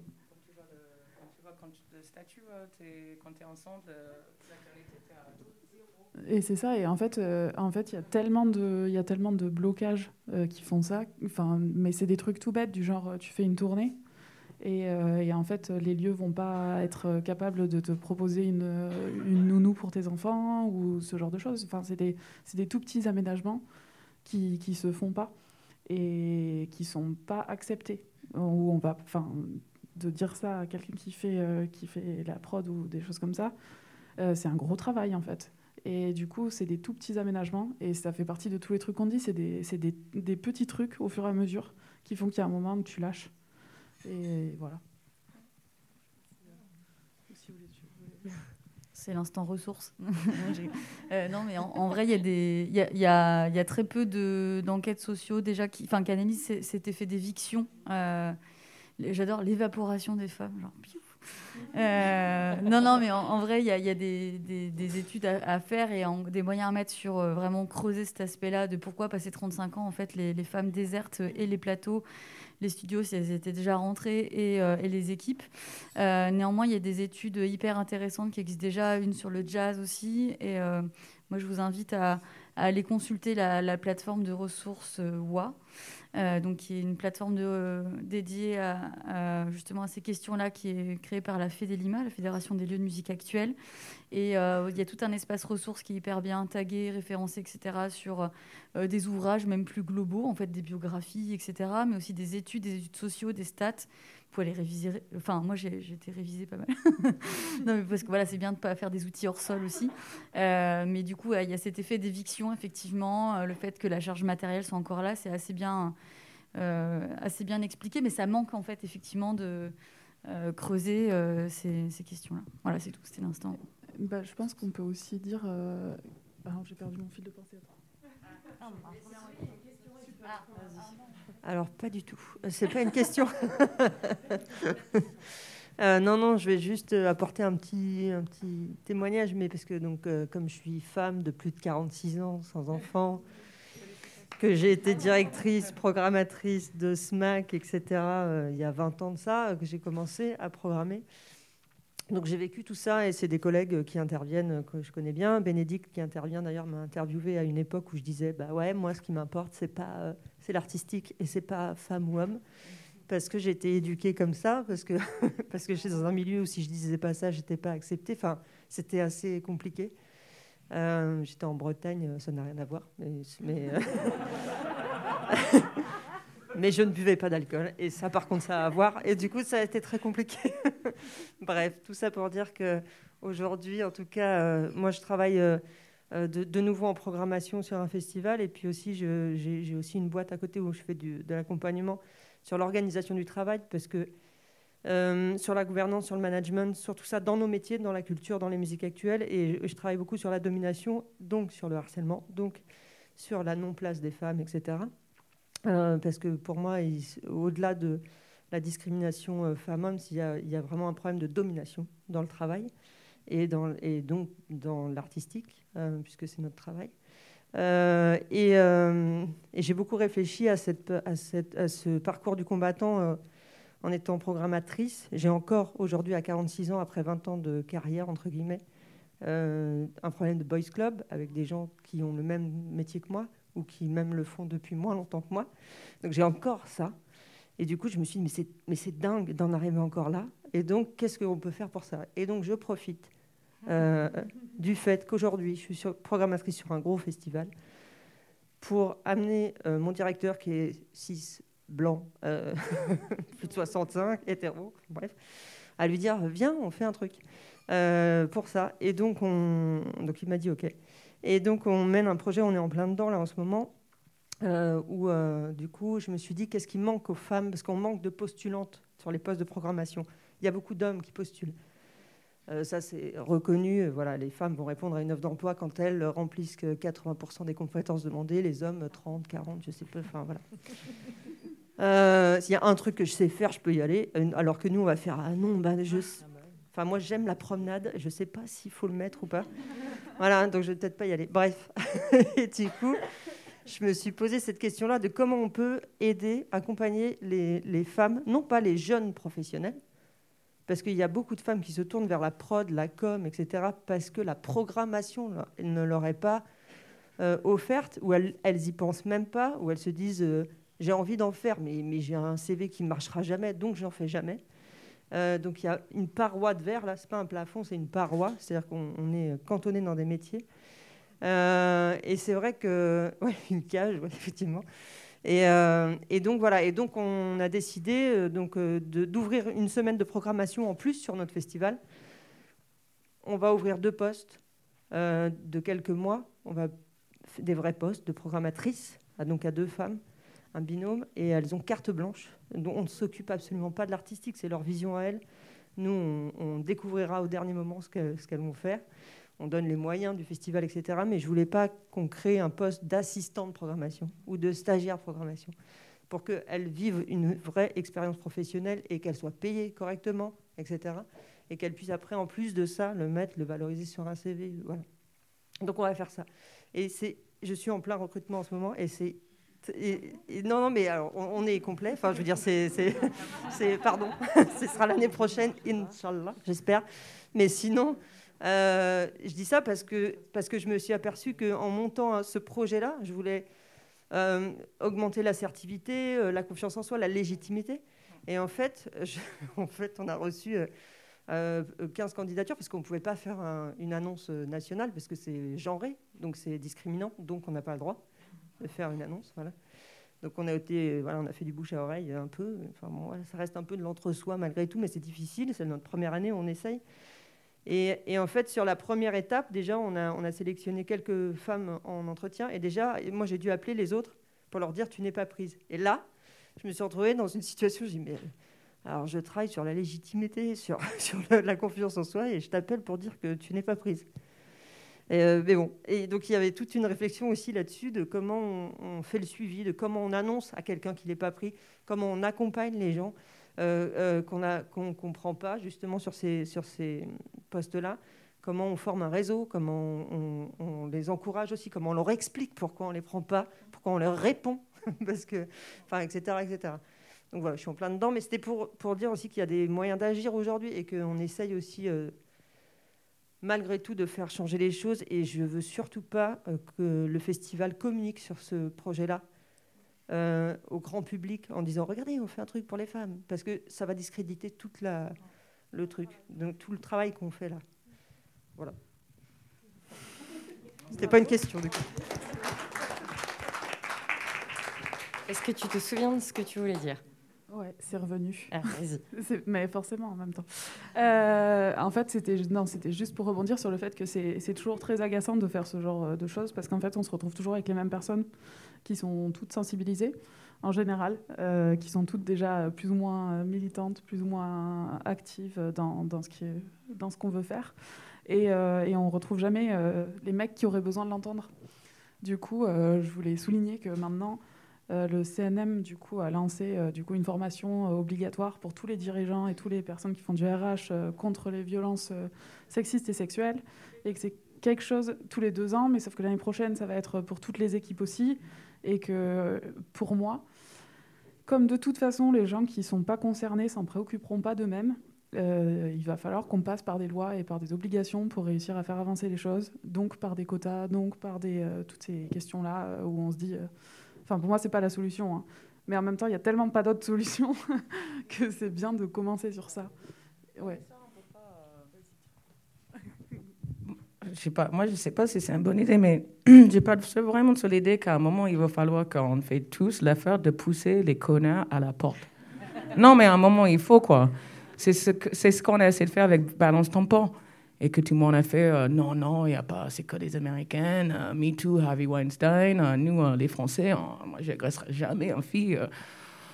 Et c'est du bullshit. Et on sait, on est des gens qu'on sait qui sont agressés des femmes, surtout entre chanteuses, on en parle beaucoup de c'est qui est relou, qui qui pas cool, qui a des, discours sexistes, homophobes, racistes, etc. On peut faire une liste. Et du coup, à un moment, je trouve que Déjà, le racisme n'est pas mon problème, mais un problème de raciste. Mais euh, le sexisme, c'est pareil. À un moment, les garçons et les filles, il va falloir euh, commencer à pousser les gens à la porte, à dire euh, ça, c'est des, des, des, discours ou des comportements pas acceptés. Et tant qu'on n'a pas des autres hommes blancs, cis, je sais pas quoi, qui participent à ça, on va avoir du mal à pousser ces gens à la porte. Mais c'est vraiment un moment, c'est un travail de chacun, dans le public, dans les organisations, dans les groupes si on veut que les choses y bougent, bah, moi je trouve que la première étape, c'est de, de, de, foutre la honte de chez moi que, à tous les connards. Ouais, ben ça tombe... bonsoir. Euh, ça tombe bien, je voulais justement parler de ça. Et du coup, je vais complètement rebondir avec ce que tu dis. Euh, on parlait de trajectoire et du coup des violences faites aux femmes. Moi, je suis artiste comme toi. Ça fait 16 ans que c'est mon métier. Et euh, donc, on, plafond de verre, tout ça, tout ça, tout ça. Et violences sexistes et sexuelles, bien évidemment, les trajectoires pour nous, elles sont aussi euh, beaucoup arrêtées ou en tout cas immobilisées à certains endroits parce que parce a les violences sexistes et sexuelles, bien sûr, et donc des opportunités qu'on ne va pas saisir à des moments parce qu'on se met en, sinon on se met en danger. Euh, et, ça à plein d'égards et dans plein de strates. Effectivement, euh, euh, Balance ton port, enfin MeToo, Musique Tout, depuis un an, qui s'arrête parce que ça fait beaucoup aussi pour eux en termes de charges, et, mais qui ont fait déjà tellement. je pense que comme plein d'autres artistes, j'ai fait partie des femmes qui ont témoigné. ça m'a permis ça, en fait, de me rappeler aussi, parce qu'on est aussi beaucoup dans un déni. Hein. Puis on parle de MeToo et on peut dire qu'on est féministe depuis quelques, depuis MeToo. Je crois que c'est vraiment un truc qui, en tant qu'artiste euh, et en tant que femme, je veux dire, assumer d'être féministe, euh, de son militantisme et tout ça, c'est très récent. Moi, il y a dix ans, euh, je ne pouvais pas dire ça. Puis effectivement, on est entouré d'hommes sur. Enfin, moi, j'étais entourée d'hommes à l'époque sur scène. J'ai remonté un projet et je, travaille très très dur pour être entourée de femmes. Et c'est un vrai truc de trajectoire. Et c'est le vrai bon mot. Je vous remercie pour ça, parce que moi, ça me fait beaucoup, beaucoup de bien. Et ça m'a fait énormément de bien de voir ça. Euh, pour une femme, euh, certes, en plus moi blanche, donc je suis privilégiée par rapport à, mes comparses euh, qui, qui, sont racisés. J'aime pas ce mot, mais c'est voilà. mais voilà, et, je trouve ça tellement nécessaire, tellement encore beaucoup trop utile, et ça devrait plus l'être en 2021 malheureusement, mais ça l'est. Et donc merci pour ça. Il y, a tellement de choses qui se regroupent ou quoi. En tout cas, c'est vrai que sur les violences sexistes sexuelles, il y a encore énormément de choses et dénoncer oui mais putain, il y en a tellement. Et il y en a encore tellement, il y a des très hauts postes. Et les boys clubs, ils jouent aussi là-dessus. C'est-à-dire que ça s'entraide pour, euh, parce qu'ils ont tous des dossiers les uns sur les autres. Et on peut en nommer beaucoup qui sont encore à la tête de beaucoup, beaucoup, beaucoup trop de gros festivals et qu'on sait et qu'on ne peut pas. Euh, voilà, parce que si on peut. Voilà. On peut dire hashtag Gérard Pont, par exemple. Voilà, on peut dire ça. Et, euh, et plein d'autres choses. Mais merci pour euh, vos témoignages. Et moi, ça me fait beaucoup de bien de voir ça en tant qu'artiste. J'en avais besoin. Merci. Est-ce que vous voulez réagir? Est-ce qu'il y a d'autres questions? Ou est-ce que vous voulez continuer cette conversation autour de bière et autres hmm. Moi, juste pour réagir, effectivement, euh, stop à l'impunité, quoi. Ça suffit maintenant, en fait, c'est tout, stop. Faut qu'on parle. Et effectivement, je suis tellement d'accord avec toi.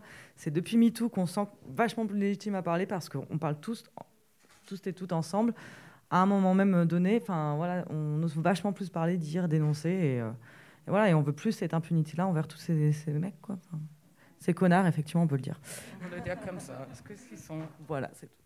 Non, mais euh, juste pour répondre sur ça aussi, de ce truc, je trouve dommage, c'est que, encore une fois, en tant que femme, on doit euh, revivre les moments les plus traumatisants pour faire quoi aux autres, pour, pour pousser les autres à nous croire. Et euh, ça paraît, MeToo, c'était un bon. Ça a servi à son purpose, mais j'aimerais bien qu'on dépasse ça. Et qu'on ne demande plus aux femmes à se justifier de, de fait de se faire voter ou de le fait d'être agressé. C'est pas à nous de faire ça. C'est aux hommes à changer le comportement de leurs potes à côté d'eux qui voient qu'ils sont pas cool. Voilà.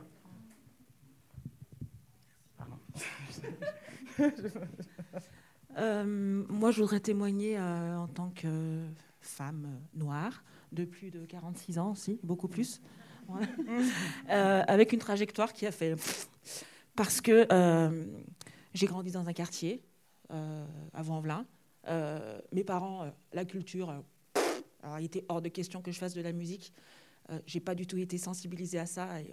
on était trois sœurs et il n'était pas du tout question qu'on se dirige vers ce genre de métier. Enfin, voilà, clairement, dans la communauté antillaise ou arabe, dans les quartiers, on, ne vit pas de la musique. au collège, on nous dit tu seras agent de service ou tu seras, tu seras secrétaire dans le meilleur des cas, mais en tout cas, tu ne feras pas de musique. Euh, ensuite, euh, voilà, mes choix de vie ont fait que euh, j'ai eu une fille que j'ai élevée toute seule. je n'ai pas eu de modèle pour me dire que c'était possible d'être intermittente et d'élever une fille toute seule. Donc j'ai choisi en fait de faire de la musique avec un métier à, à côté, un métier de soignante. Donc voilà, pendant 20 ans, j'ai fait les deux. Je me demande quel mec fait ça. Et du coup, ma fille, maintenant, a 24 ans. Et enfin, euh, je me sens libérée de, mes obligations parentales. Elle, vole de ses propres ailes. Et je me dis, OK, euh, j'ai sacrifié ma vie d'artiste. Euh, j'ai fait un métier alimentaire pour élever ma fille. et je crache pas dessus parce que ça m'a permis d'élever ma fille quand même. J'ai pu faire de la musique à côté en parallèle. Mais ce double postulat fait que je ne me sens pas légitime de mon statut d'artiste. Euh, cela dit, euh, j'arrive à un moment donné de ma vie où je suis très mal dans mon, métier de soignante et où je me dis non mais je peux pas, peux pas continuer de faire ça, même si c'est, honorable d'avoir fait ça pour élever ma fille. en fait, qu'est-ce que je sais faire d'autre? En fait, je suis artiste, j'ai fait de la scène quoi. Ok, je suis chanteuse et euh, je me sens pas légitime de donner des cours de chant. Bon ben, je vais me former. Voilà, c'est ce que tu disais tout à l'heure. Ça fait des années en fait que j'enchaîne les formations parce que je ne me sens pas légitime. Euh, j'ai fini, donc je suis coach vocal maintenant. Euh, on me dit que je suis une bonne coach vocale. Euh, de fil en aiguille, mes élèves me demandent de, de venir les voir sur scène, de les conseiller, de, faire du coaching scénique en fait. Hein. mais à leur demande, c'est pas vraiment moi qui me suis inventé mon travail. Et là, de nouveau, je me trouve confrontée à ah ben non, mais on a ce qu'il faut. Ouais, et puis en plus, on a des liens affectifs avec lui là, tu comprends, on peut pas. Ok, D'accord, les mecs. Et en fait, maintenant que j'ai euh, éliminé tout ce truc, euh, euh, il y a toujours des problèmes en fait. Maintenant, c'est l'âge. Voilà. Maintenant, c'est l'âge qu'on me renvoie à la gueule. Et à un moment, en fait, je me suis accrochée jusqu'ici. J'ai pas finalement, enfin, oui, j'ai laissé, tomber, laissé, ma carrière d'artiste pour devenir enseignante entre guillemets, et parce que j'aime ça, j'aime la pédagogie.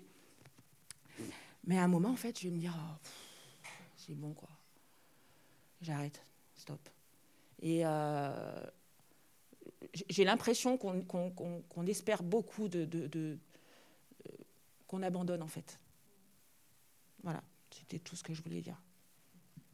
Et, autre chose, je vous comprends en fait. Euh, on perd le fil de ce que de, ce qu'on a envie de dire. j'ai les oreilles qui chauffent. C'est j'ai les oreilles qui chauffent. C'est hyper. c'est viscéral en fait. Euh, ça fait chier et c'est, euh, ça fait mal.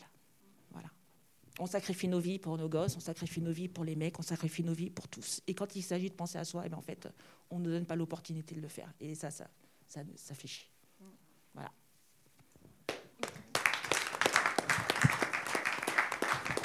Moi, je, peux demander une question à Isa et euh, c'est Sophie, non?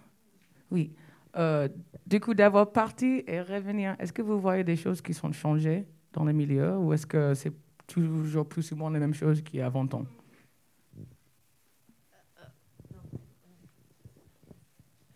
euh, moi, en partant, je suis allée travailler sur la souffrance au travail, du coup.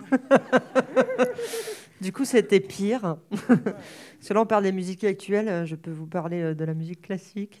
Il n'y a pas du tout de harcèlement dans la musique classique. Hein. Là là. Euh, discrimination, pas du tout. Non, non, euh, voilà, le cinéma, le, enfin, bon, voilà, les jeux vidéo, etc., etc. Donc, on retrouve. C'est pour ça que je me suis intéressée plutôt à l'organisation du travail et à la domination, puisque ça englobe, en fait, tout ça.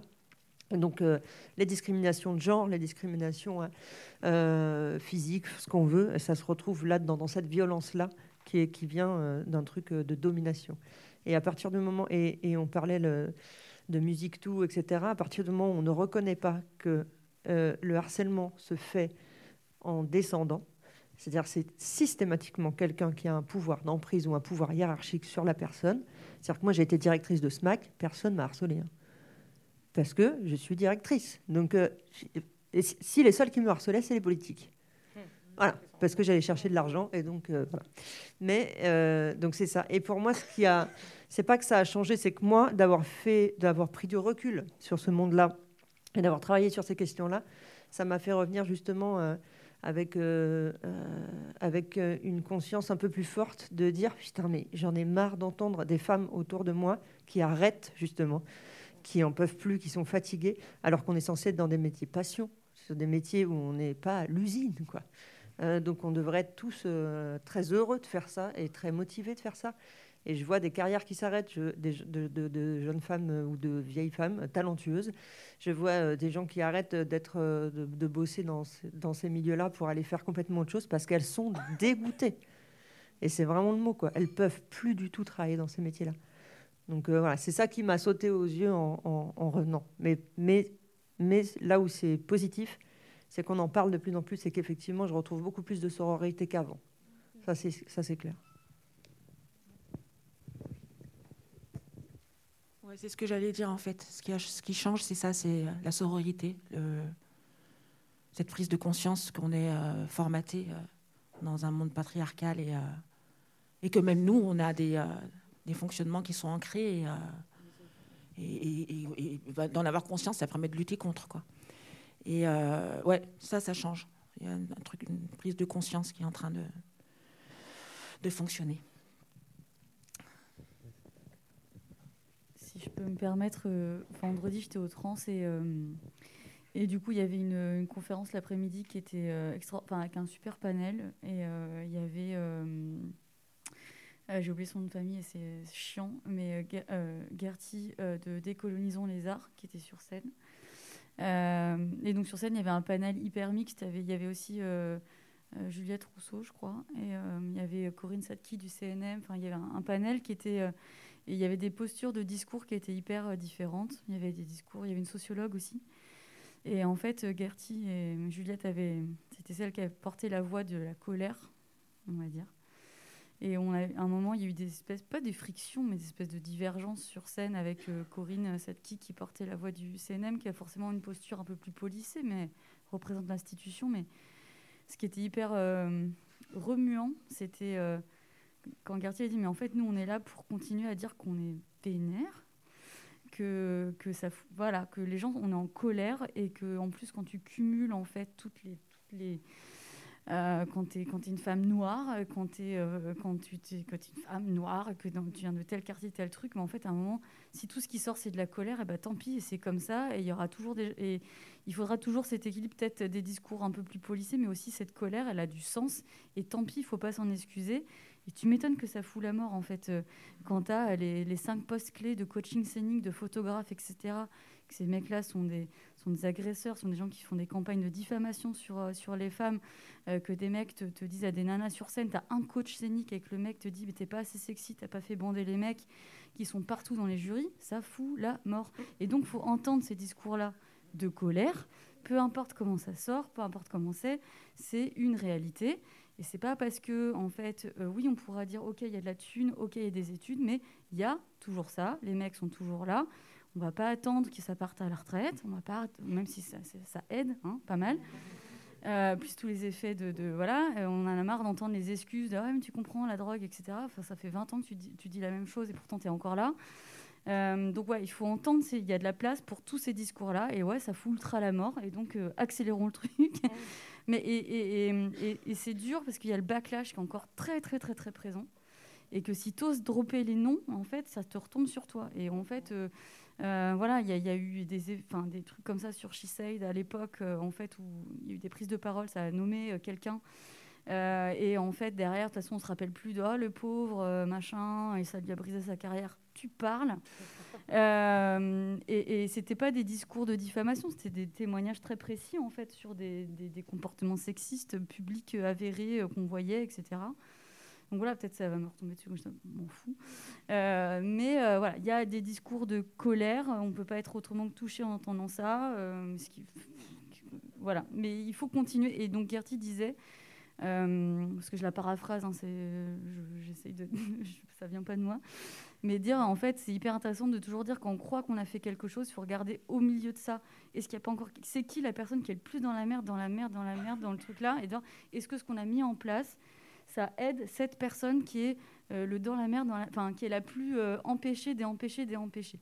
Et tant qu'il y aura un truc qui ira pas pour cette personne, il va falloir revoir notre copie, il faudra réinterroger notre posture militante. Il faut toujours se dire de là où je suis, euh, est-ce que ça suffit ou est-ce qu'il faut encore aller plus loin, plus loin, plus loin? Et toujours se réinterroger de là où je suis. Moi, je suis une meuf blanche de 33 ans. Euh, je regarde autour de moi sur SheSite, on est beaucoup de meufs blanches euh, à peu près du même âge. Donc je sais très bien que j'ai des biais dans ma posture militante, dans la façon dont je vois les choses, et qu'il y a des endroits où je suis vraiment pas du tout. je, je, suis, bah, je comprends pas en fait. Donc toujours, toujours questionner, toujours se remettre en question et toujours se dire bah, ce que j'ai fait il y a deux ans, c'est peut-être plus valable maintenant. Et euh, c'est épuisant, donc tu m'étonnes. Euh, enfin voilà, mais donc bref, euh, je ne sais pas comment conclure ça, mais c'est tout. la, déconstruction, c'est d'heure. Je, trouve que c'est quelque chose qu'on parle assez souvent non plus. C'est c'est un travail de chacun. Hein. moi, en tant que femme noire, j'ai plein de préjugés contre plein de choses différentes et c'est toujours. ma, ma grand-mère m'a toujours appris ça et je trouve que ça m'a toujours aidé dans la vie, mais c'est ta première pensée, c'est la pensée de la société et ta construction sociale. Et le deuxième, c'est toi. Et du coup, euh, je pense que même en discussion comme ça, c'est intéressant parce que j'avais beaucoup de copains qui disaient Ouais, mais euh, oh, encore vous faites des trucs entre meufs, euh, il n'a pas de, mecs. et, et pour moi, ces discussions-là, c'est intéressant aussi parce que ça n'empêche pas de parler de le sexisme, euh, les hommes qui sont sexistes, etc. Mais les misogynies euh, éternelles existent et est bel et bien en existence. On est des Arabes qui votent la fin, on est des femmes. Euh. L'autre jour, on regardait un site un mec qui poste des vidéos, des photos de meufs qui dorment dans le train. Et c'est chelou. Et euh, tu as plein de meufs dans les commentaires qui, entrent dedans. ouais, la connasse, t'es là, mais meuf c'est, ouais, voilà, tout ça, on a tous un travail à faire individuellement tous les jours. Et c'est pas juste parce qu'on parle du sexisme qu'on peut pas avoir des problèmes personnels aussi. C'est, je pense que c'est vrai, on a tous besoin de se regarder autour de nous et de dire pourquoi je traîne qu'avec des blancs ou pourquoi j'ai pas assez de potes euh, transpédiguens. Euh, c'est, ces personnes existent, on existe tous. Et c'est juste, euh, c'est quoi dans notre comportement de tous les jours qui, qui bloque ça? Mais c'est un travail personnel à faire à chacun et c'est pas facile. Mais je, trouve qu'on est très prise par notre militantisme. Qu'il ne faut pas qu'on oublie qu'on parle de culture et que selon moi, la culture, elle est là pour représenter euh, euh, une société et qu'en France, on est. Euh, voilà, qu'il y, a plein, il y a plein de gens différents en fait. Il y a des femmes, il y a des hommes, il y a des blancs, il y a des noirs, il y a des arabes, il y a des. Et que à la base, il faut, il faut, faut pas oublier en fait qu'il faut, voilà, que, toutes ces minorités doivent, être représentées. Donc la dame le disait bien dans le film. Enfin, il y a un moment, il y a la, dame qui dit qu'on commence par euh, par le féminisme et puis si on, enfin, par l'égalité homme-femme et puis si, si, on règle déjà ce problème, ça peut euh, régler les autres. Euh, et voilà, on commence déjà par ça, c'est cool, mais il faut pas oublier qu'il y a aussi il y a beaucoup de boulot en fait. il y a beaucoup, beaucoup, beaucoup de boulot. Donc accélérons les choses parce que derrière, il y a encore une masse de boulot à faire. Bien sûr. Bon, désolé, je sais que tout le monde euh, est super impatient d'aller voir Savière. Mais je voulais juste, euh, justement, en parlant du boulot, un dernier petit truc qui, moi, m'a énormément marqué. C'est euh, un podcast qui s'appelle Dans la musique, les hommes donnent le là. Je ne sais pas si vous l'avez entendu, c'est France Culture. Bon. Euh, et euh, ce qui m'a marqué là-dedans, c'est qu'il parlait pas seulement des gens dans le milieu euh, donc, qui, montent sur scène, etc., mais justement de tous ces métiers de l'ombre, donc coaching scénique, mais aussi dans les écoles de musique. Et comme les hauts postes dans les écoles de musique, dans les, les, les, gens qui vont en fait faire cette transmission de ce que c'est la musique, de ce qu'on ce qu'on considère comme beau esthétiquement dans la musique, c'est aussi des hommes et qui transmettent cette vision aussi à travers ben, les ingé les programmateurs radio, en fait, toutes ces choses-là, en fait, qui viennent à, nous faire enfin moi, ça m'a vraiment interpellée dans le sens, ça m'a mis face à une question de est-ce que finalement ce qu'on a appris à considérer comme étant beau, en, étant euh, esthétiquement euh, euh, valorisable en fait dans la musique, c'est pas aussi une vision masculine Et en fait, tant qu'on n'ira pas au-delà justement, qu'on donnera pas, qu'il y aura pas des gens qui s'infiltreront au lieu de, s'évaporiser, pour rester dans la métaphore de l'eau, mais euh, dans ces postes-là de transmission et de, de clés, en fait, où on, parle d'esthétique, en fait, de qu'est-ce qui est euh, beau, qu'est-ce qui est... Euh, voilà, ben, on n'arrivera pas, enfin, on ne pourra pas en sortir, même en, faisant la, même en étant sur scène, même en faisant de la musique, en fait, parce qu'on répète un truc. Enfin, moi, j'ai l'impression hein, que on peut dire que ça va loin, quoi. Merci beaucoup. Je... On rappelle euh, la cantatrice Chaume, partagez, euh, faites le tour, racontez. On... Des applaudissements en général et après on va boire. Merci beaucoup.